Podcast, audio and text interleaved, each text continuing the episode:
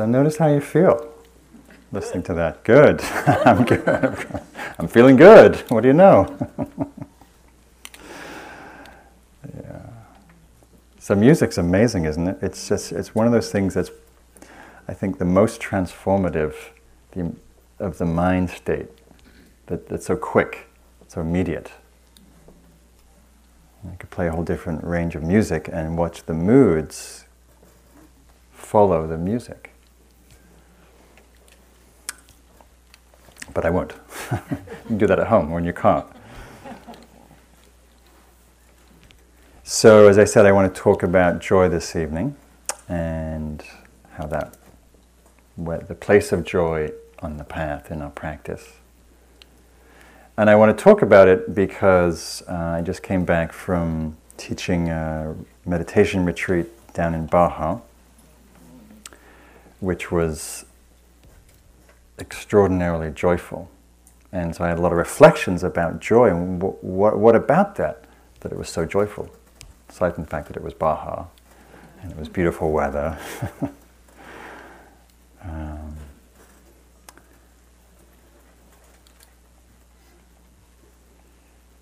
so, and as and I want, I want to um, preface the talk by saying uh, sometimes when people hear about joy or a talk on joy, there's an assumption that somehow we should be joyful, which is not the case. But there's certainly a case for understanding this practice as a path that leads to deeper capacity for joy in ourselves, in our experience, in our lives.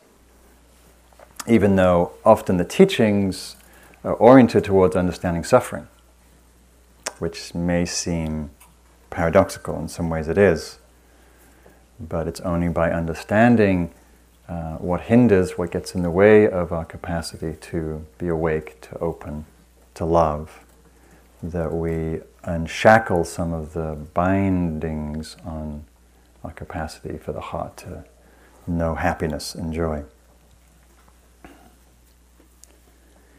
So, um, this retreat in Baja was uh, interesting. I've taught it many times in various conditions with various groups of people.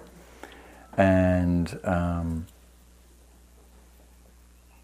this retreat was, was, was remarkable for me in terms of its uh, joyful quality uh, both in the people's capacity on, on the course to uh, open to joy, but also the conditions were quite supportive, but also the way the practice uh, supports and illuminates uh, uh, openness to be touched in a way that gladdens the, the spirit and the soul.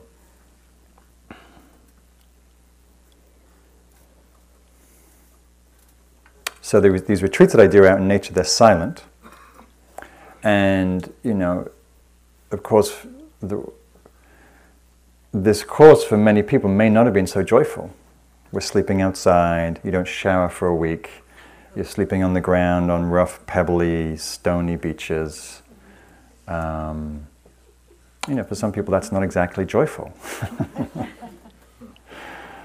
um, you know, many other conditions that, that many people might not, you know, it's, it's, it's both very hot and cold, it's windy a lot, you're paddling a lot, it's uncomfortable. Being outside is generally uncomfortable. Um, and, but what's interesting is, uh, uh, well, joyful just to be away from computers for a week. I noticed that. there was not one email to be had for miles around. or phone calls, or texts, or emails, or Facebook messages. Or. So it was interesting just to see the mind free from that. You know, having spent the day looking at my screen today, and doing various kinds of work, and seeing that relationship to joy and diminishing returns the longer I spent looking at the screen, which was all day, as probably many of you did today. But it was just interesting, you know, we, to see that we don't give ourselves that many technology breaks, that many social media breaks, that many email, computer breaks. And it's just it's just curious to see how much more spacious the mind was is, and lighter, and not so narrowly focused.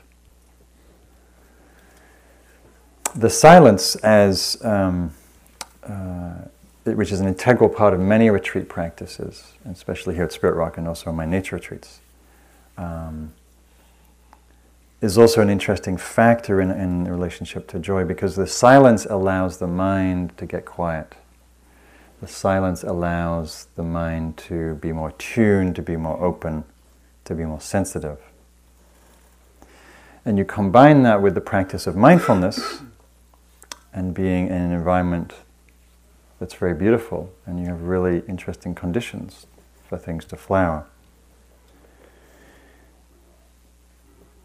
Particularly because of the practice of awareness, and particularly because when you're outside, you're in your body, you're in your senses. The senses are in the present moment. And the practice of mindfulness supports that attuning and opening. So it's a really interesting combination. It's why I do these retreats. Because uh, to immerse oneself outside to practice awareness, so you're opening up that receptivity, to do that in the context of really being in your body and in your senses, allows you to be touched, allows you to be opened by. the environment doesn't have to be beautiful to be opened and touched. As it turned out, it was very beautiful, and the weather was beautiful. And we were graced by a lot of dolphins and whales and seabirds and uh, whatnot.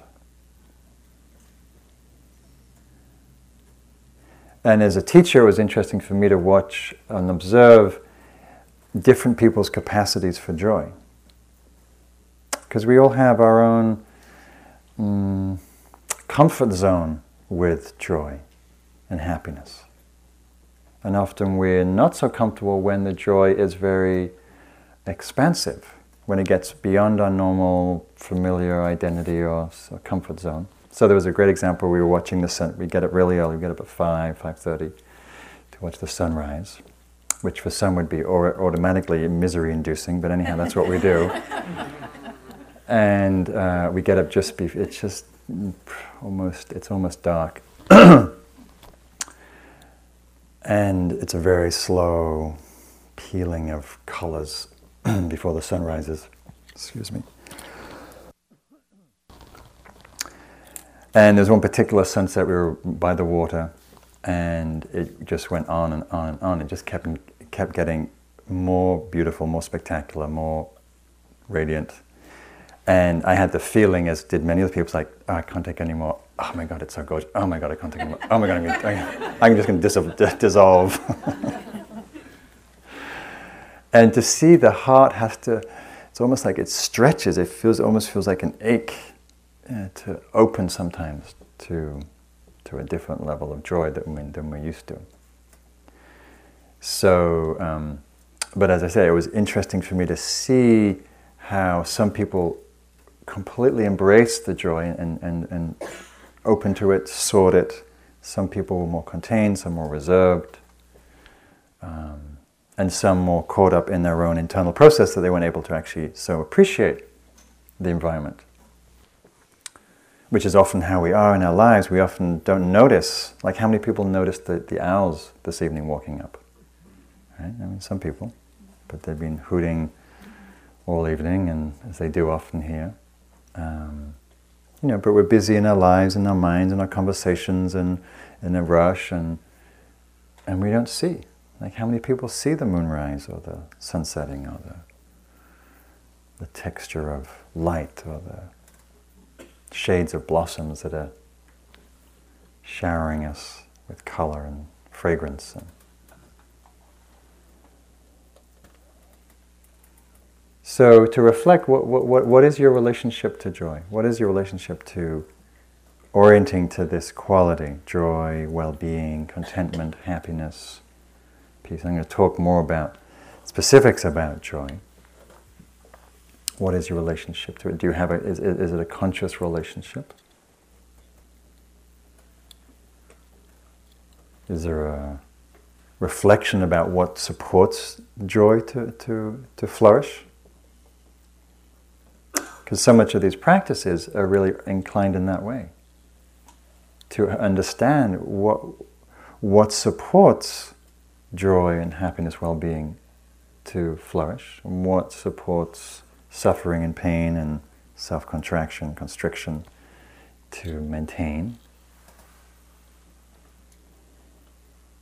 So I like this line from Annie Lamott. She says, Joy is the best makeup.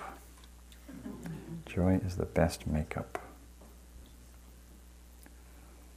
So I once heard Ajahn Amaro, who is a, a, monk and teacher and used to be on the teacher council here at Spirit Rock before he moved back to England.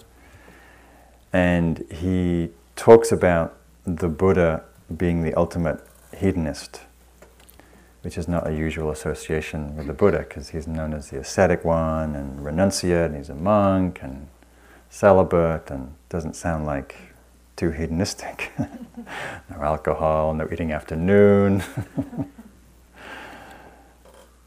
but he was, he was referring to him as the ultimate hedonist in that was the ultimate pleasure seeker, that he knew the ultimate source of pleasure and therefore was hedonistic from a certain point of view in that he knew how to establish himself in the kind of joy and the happiness and the peace that we're seeking.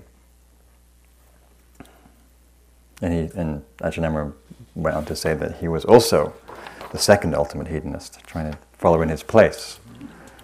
Um, and he was a very, you know, as those of you who know him, he's a very joyful, happy monk. He's a beautiful example of, of the life that's given to understanding what really brings happiness and joy. It's not a life of consumerism and getting ahead, but a really of simplicity and presence and renunciation.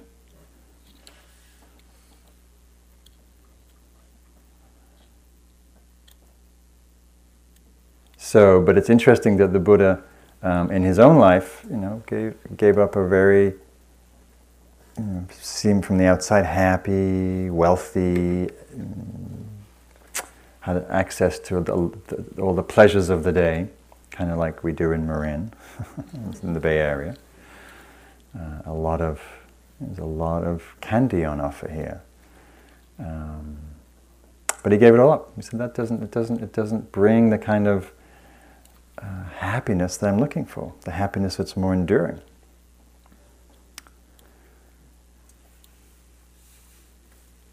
So it's a reflection for us. Well, what, what, what would that mean? Well, that someone would give up all of this to live a very simple renunciate life in order to find deeper joy.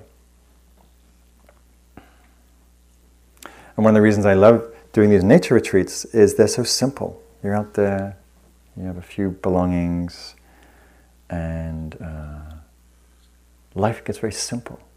You need to be warm, you need to eat a little bit, you need for community. Uh, very simple, very, very simple pleasures, very simple happiness, ordinary happiness.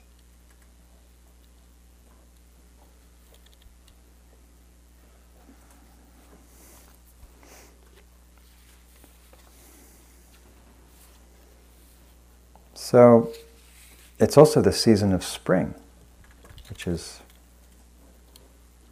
I find it hard not to be happy in spring, frankly, and you know, with the flowers and the grasses and the bees and the, the, the songbirds return. And someone was telling me about watching a, a steelhead trout going up the creek and Samuel P. Taylor and the coho salmon and you know, just the wonders of nature coming back to life.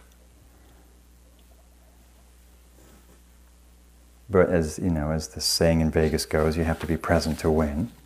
We have to be present to to know joy. Yeah? And so the, these practices is to wake us up. And it's very simplistic form to wake us up to uh, get us in the present moment.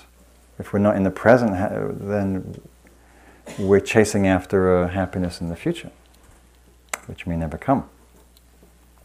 I'm going to read you a poem I wrote about spring. This year, spring has arrived triumphantly, like Napoleon through the Arc de Triomphe, timely as a Swiss train, bold as a general sending troops into battle, and like Monet in love with color, splashing paint across the open fields. Like you, I too missed her official entry, that click at 2 a.m. when the hour hand officially advances one hour, as the Sunday papers remind us and awoke that first day feeling deprived of that precious time, cheated of the leisure of morning. But that quickly ceased to matter as the season of joy was here, wearing her most colorful hats like maidens attending a wedding, and the blossom's perfume began to seep into every corner of the dusty house, while bees flitted gleefully over cups of nectar. Of course, the birds knew this secret all along.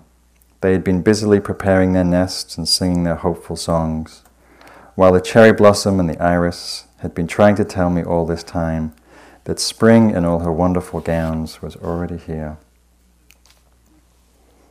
So we don't need to wait for the clocks. So, you know, one way of understanding practice, as I said, is to understand well, uh, if you know, some would say joy is part of our nature, what is it that gets in the way?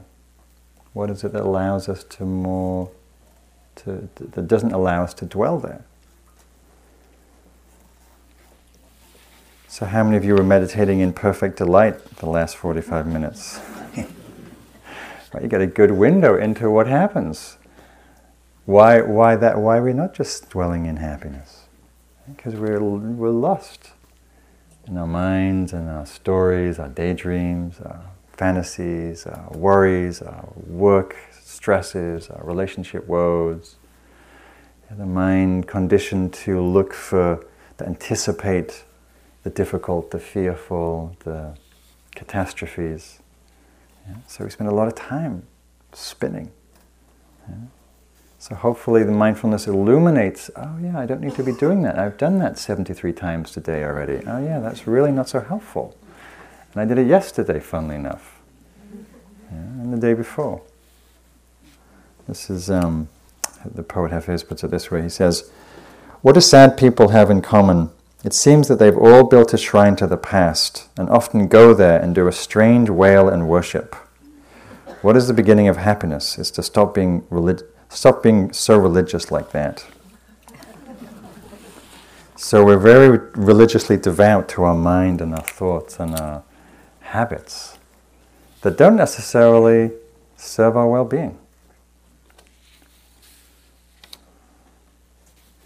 So, when I first encountered this practice in the early 80s, um,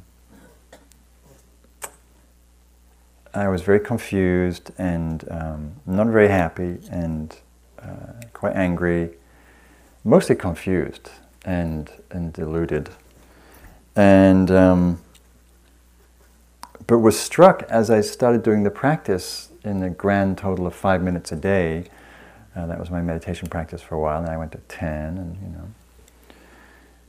uh, how much it's it, it, just awoke something, it kind of awoke and awoke an awareness up, and I suddenly started looking less through the lens of uh, my confusion and more through the lens of oh, what's here, what's what's actually happening around me?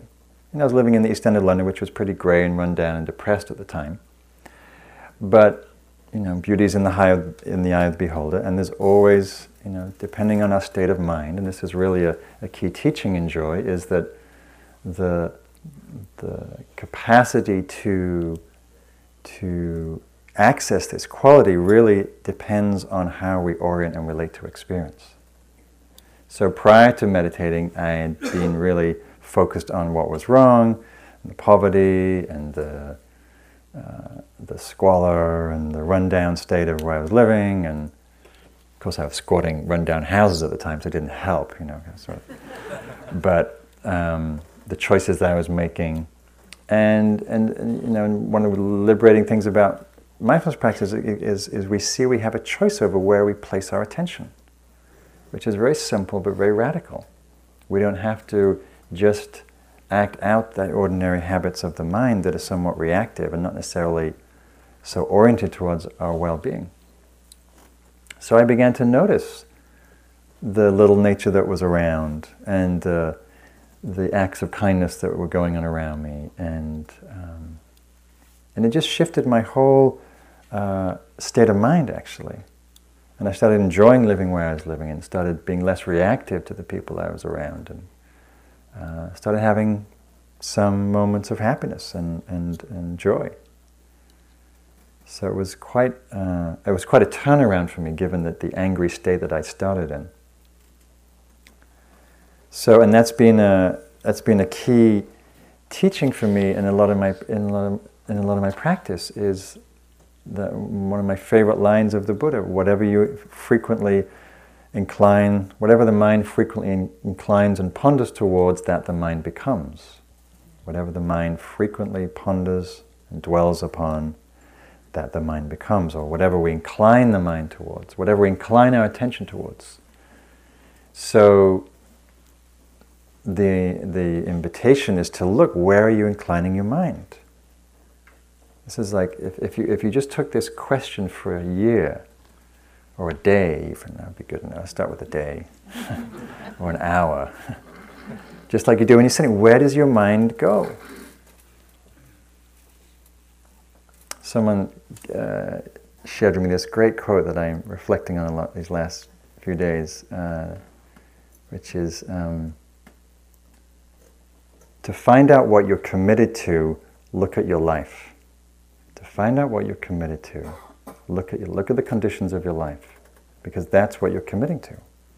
Okay? Whatever, whatever, what, the choices that we make in our day, how we fill our time and our energy and our choices. Right? is what we're committed to. So, to take that to what are we committed to in terms of inclining our attention? What, where are we inclining that supports or hinders the development of gladness? And we all have grooves and habits in our minds that uh, are worthy of paying attention to, looking. Oh, does this really, you know, when I keep droning on about why I'm not good enough, does this really support my well being? Apparently not. I feel miserable.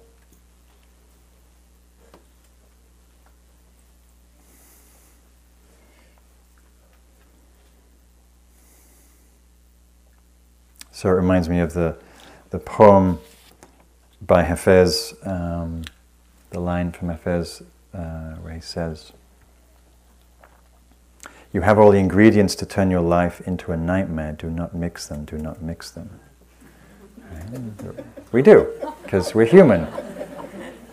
You know, we see someone having a great time, and instead of rejoicing, we feel envy, like a little jealous, like, uh, how come I am having that? We start judging ourselves. How come they're so happy and I'm not? And it's not fair, it's all my parents' fault, and no, no, no, stop mis- You know, we go and we create this soup of, you know, feeling like crap. and he says, you have all the ingredients to turn your existence into joy. Mix those, mix those. So what we're doing here is we're looking at well, what, what, are the, what are the ingredients? You know, they're both generic and they're also particular to our lives.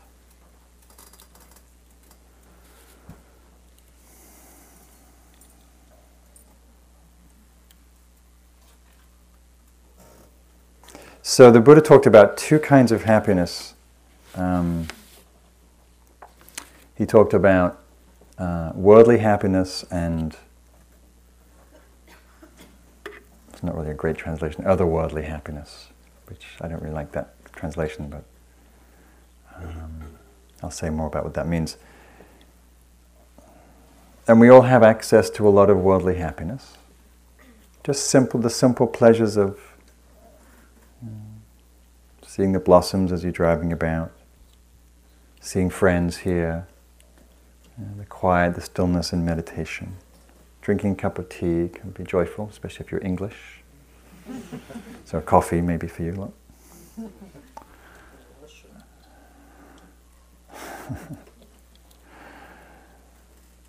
so these, these are the ha- these are pleasures that the, the joy that comes from from sensory pleasure, you could say.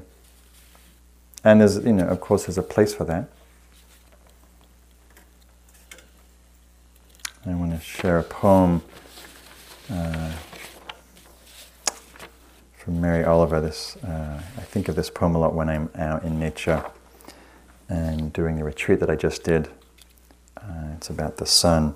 She says, "Have you ever seen anything in your life more wonderful than the way the sun every morning, relaxed and easy, floats towards the horizon and into the clouds or the hills or the rumpled sea?"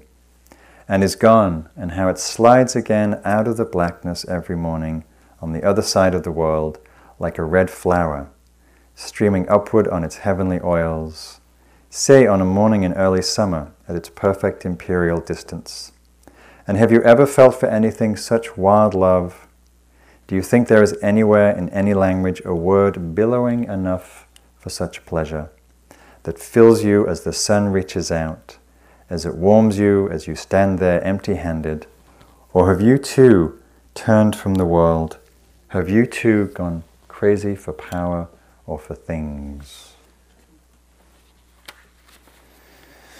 So, in a way, she's speaking to that, this, this choice that we have you know, about where we incline our attention. But it requires an openness, it requires a presence, it requires a receptivity, it requires slowing down enough.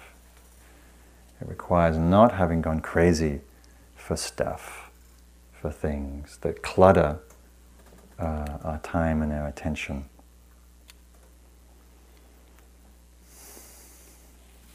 So there's ordinary happiness, uh, sensory happiness, and then there's that kind of happiness. Um,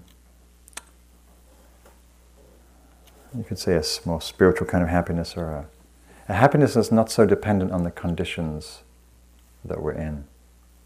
And this is really the kind of joy that the Buddha is speaking to when you see these Buddhas and they have this little smile. This one looks a bit grumpy, but this one has a more of a smile. Um, I mean, you know, subtle, not really grumpy, just reflective, you know. um, serious.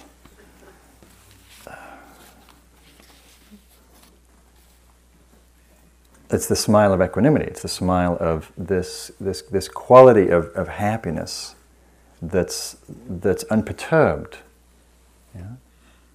So it's a kind of happiness that you know when you wake up or you're, you're going through a day and the conditions may be, you know, you may be stuck in traffic or you're getting some difficult, difficult conversations or your kids are needing a lot of attention, and, but there's a certain kind of buoyancy in your mind and your heart that's not so, that's not needing the conditions to change in order for you to feel well being. this is a really key point in practice. And something that I, I take a lot of delight in, in observing in my own practice when, when this quality arises where you know I could be hungry or cold or in a difficult situation, and it's just just just in well-being. So you can notice this when you sit. When you sit and your mind is all over the place and your body's restless and you're agitated, but there can still be a sense of well-being, still a sense of peace, still a sense of being unperturbed by all of that. There's a certain sweetness in the mind.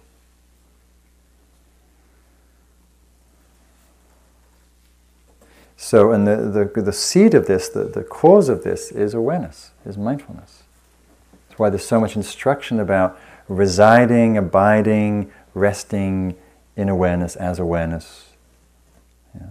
That's privy to the conditions that come and go, but not to be so caught in the conditions, whether it's emotions or reactivity or distress or physical pain.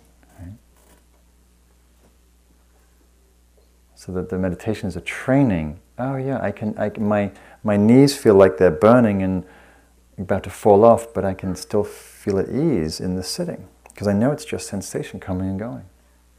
It's a great training for when there's difficulty in our lives.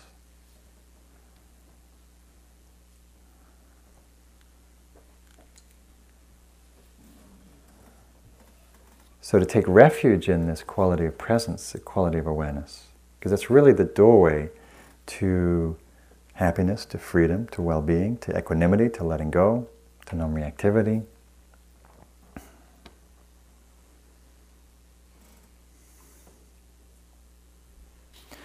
So, one of the qualities um, that's an aspect of mindfulness is the quality of beginner's mind. And uh, I was noticing this in Baja because I know Baja really well now from having gone there a lot.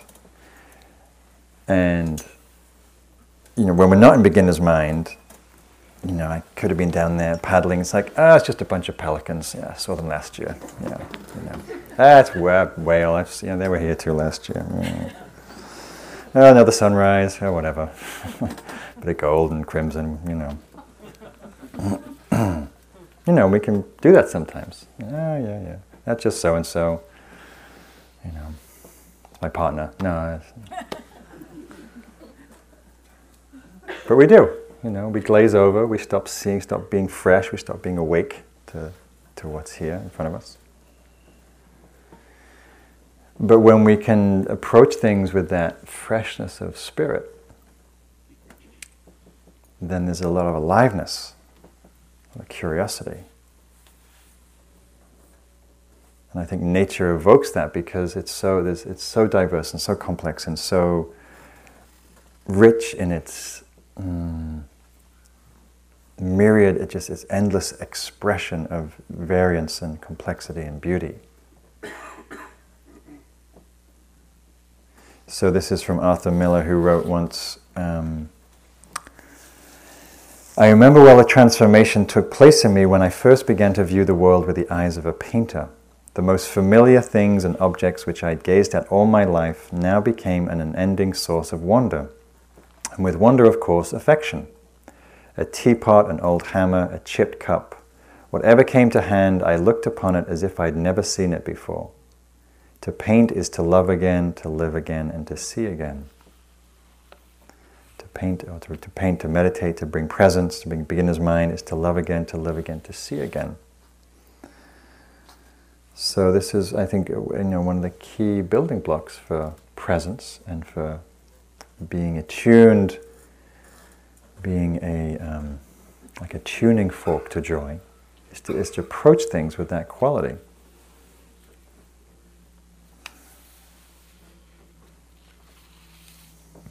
Here's an example of that. There's a poem by Anne Sexton called Welcome Morning. Now see if see if you see if you do this in the morning. If you do, you're onto a good thing. There is joy in all, in the hair I brush each morning, in the towel newly washed I touch that I rub my body with each morning, in the chapel of eggs I cook each morning, in the outcry from the cattle that heats my coffee each morning, in the spoon and the chair that cry, Hello there, Anne, each morning, in the Godhead of the table that I set my silver plate cup upon each morning. All of this is sacred right here in my pea green house each morning and I mean, though often forget, and I mean, though often forget to give thanks, to faint down by the kitchen table in a prayer of rejoicing, as the holy birds at the kitchen window peck into their marriage of seeds. So while I think of it, let me paint a thank you on my palm for this laughter of the morning, lest it go unspoken. The joy that isn't shared, I've heard, dies young. So, That's approaching breakfast with beginner's mind.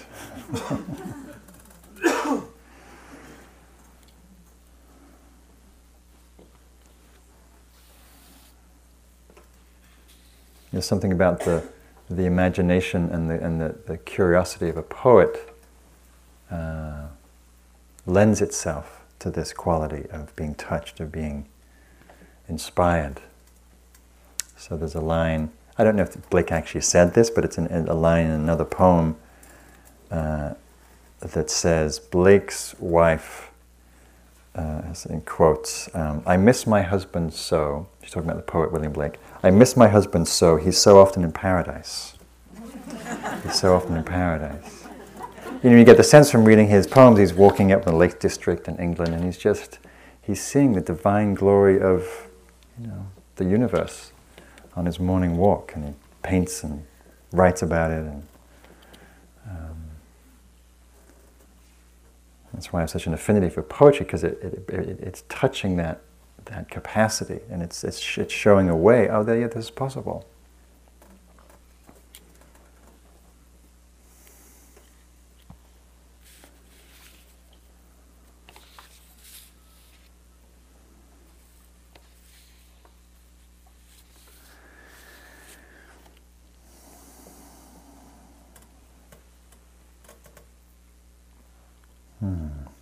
Many more things to say, so little time.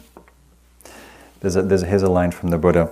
So there's many different ways that the Buddha points to developing joy in practice, and maybe I'll talk about this next week. Um, one of the things that arises in, in deep meditation, uh, for those of you who are interested in exploring concentration practice, or those of you who had, have, had, had, um, I think part of my brain's still in Baja. is the quality of, of joy and that arises from a unified mind. So one of the purposes of meditation is to gather and collect the scattered, uh, distracted, restless mind. Anybody have that kind of mind? Distracted, restless, scattered.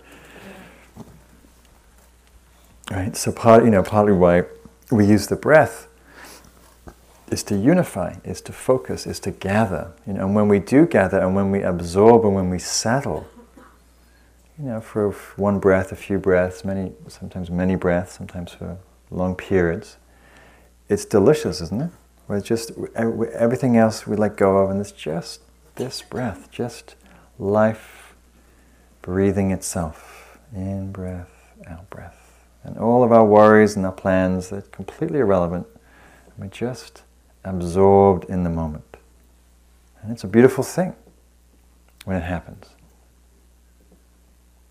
And as we develop our meditation skill, that we there can be more access to that. And, and if you, particularly if you uh, are able to do meditation retreats, then that quality can be really be developed. And I spent many long retreats developing that capacity of absorption and concentration that, that allows the mind to, to touch really amazing uh, levels of joy and rapture and bliss that are way more interesting and uh, powerful than any kind of worldly experience of joy can be, which is really the some of the fuel for meditators and for monks and nuns is just to, to access this really these really deep rivers of joy in meditation. They come from absorption, come from jhana states, they're called. And um, there's a line in, the, in, in one of the texts that the Buddha is talking about. Uh, there's, a, there's a second level of absorption. So the first is a, is a more generalized sense of happiness. The second is a, is a deep rapture. And the Buddha says the meditator enters and remains in absorption in this state. He permeates and pervades and suffuses and fills this very body with the rapture and pleasure born of composure. There is nothing of his entire body unpervaded by rapture and pleasure. It's not bad for a renunciate ascetic monk.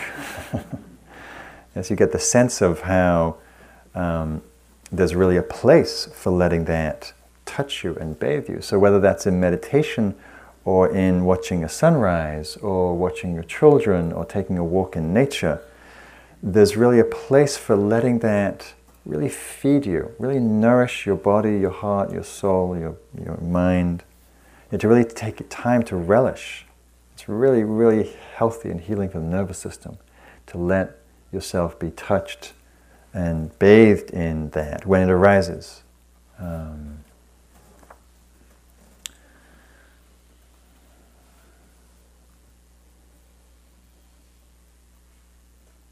And that's again where the, where the support of the practice comes in. If we have a mind that's trained, right, if, you, if there's some training, some awareness of the mind, then when those states arise, there's more capacity to learn how to help them sustain and maintain themselves.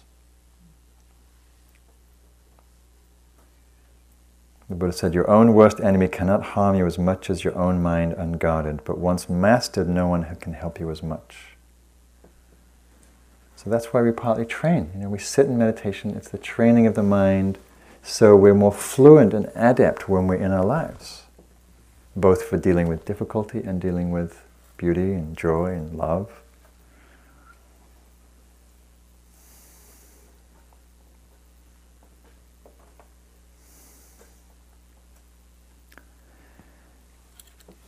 So another aspect of joy, which is how it's more commonly taught in, in, in Buddhist teachings, is this quality of mudita, which is to celebrate the happiness of others, which is quite a rare quality um, because we normally get wrapped up in jealousy and envy and comparison and how come they have it and I don't, and what does it say about me, and um, and I had the great example of this uh, the day after the retreat uh, I was sitting in a cafe with some folks from the retreat, and then some other folks from the retreat came, and there was a big love, like a sort of love hug fest, because um, you know they hadn't seen each other for like three hours or something. You know? so and there's just such a lot of joy and, and, connection in the group. It was just very very sweet, and so uh, and this, this, these two people were giving each other really beautiful, fun hug, and laughing and and then this, this guy sitting on the table next to us, he said, So, what have you been up to? Are you on drugs or something? but he was so touched, and he came over and he said, you know, I just want to say it's so amazing, it's so wonderful to see two people just loving each other and expressing them, expressing it so openly and publicly like that. And he was moved to tears by the, by the depth of joy and, and affection and, and I was moved by his capacity to experience it and acknowledge it and express it, because that's equally rare for someone to, to see that, to appreciate it, and not go, oh, that's just a bit weird, you know, it's a bit Californian, isn't it, you know, and, you know, to feel envious or, you know, dismissive, whatever, you know, with a lot of reactivity we can have to other people's delight and joy. And so um, it was a great example of that quality of mudita, of, of, of, someone's capacity to appreciate joy. And of course, what happens is he feels joyful. You know, it's, it's, it's a win win to celebrate the joy of another, if we can only remember to do that. The Dalai Lama said, You increase your chances of happiness by 7 billion to 1 if you cultivate the, this quality of appreciative joy. Right? There's, there's so many people having joyful times, right? Happiness, simple, beautiful, ordinary, profound. If we can delight, then, then just, it just grows. It, just, it, it feeds itself.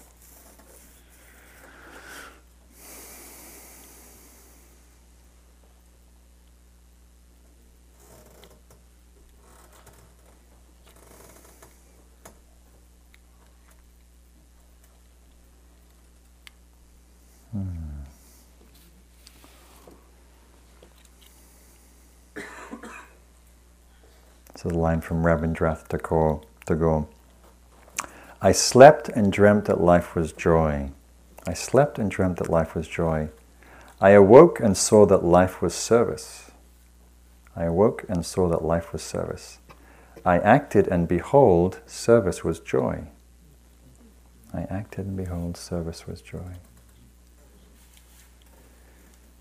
So, mostly I've been talking about sort of the attentional quality of joy, how we can understand, uh, illuminate, and, and, and foster it, but there are also many more active practices that kindle, awaken, stimulate, nourish the quality of joy, service being one of them. So I've been following recently this organization called Service Project um, that recently changed its name and uh, it's a project based on generosity. Anybody know that? Familiar with that service project? No. Um, wonderful uh, organization, and they um, they do various kinds of generosity projects. One of which is the Pay It Forward uh, restaurants. So there's a Pay It Forward restaurant in Berkeley where you go and you have your meal, and your meal's already been paid for by the people who were there before you. And then you're invited to pay it forward for the people who come after you. So it's a practice in, in receiving and giving generosity. It's a very beautiful, simple idea that's uh, touching a lot of lives. You know, I mean, the, the, often the example is to you know give you know pay for the person's toll behind you, or um, but this is to is um, there's also something about uh, actually seeing it more live in a way. So I'm mentioning that as a way to, you know, there, there, there are many different practices. Um, generosity being such a simple and easy, accessible practice. To touch into that sense of, you know, it's really, it, it's about getting out of our own way, dissolving some of the, some of the isolation and the, and the false sense of separation we have, and connecting with others through generosity through many other ways.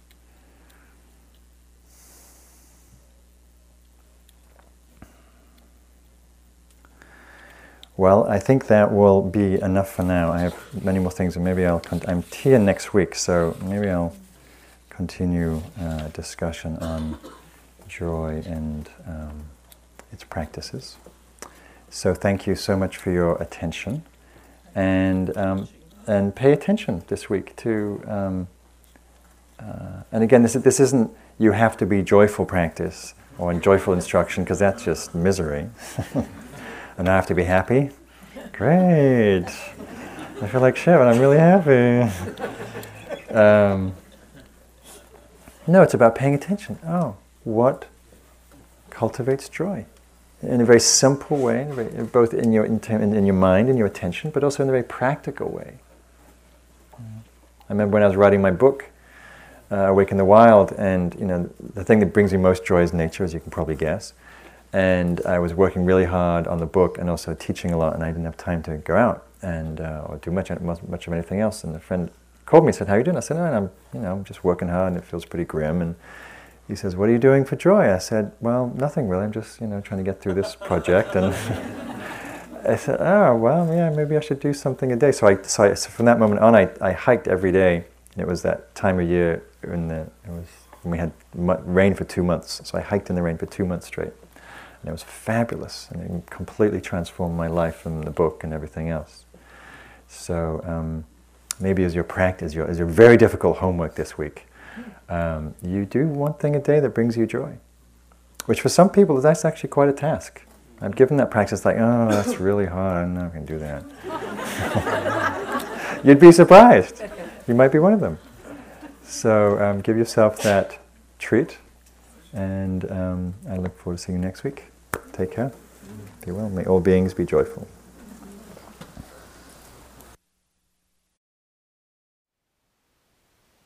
Thank you for listening. To learn how you can support the teachers and Dharma Seed, please visit dharmaseed.org slash donate.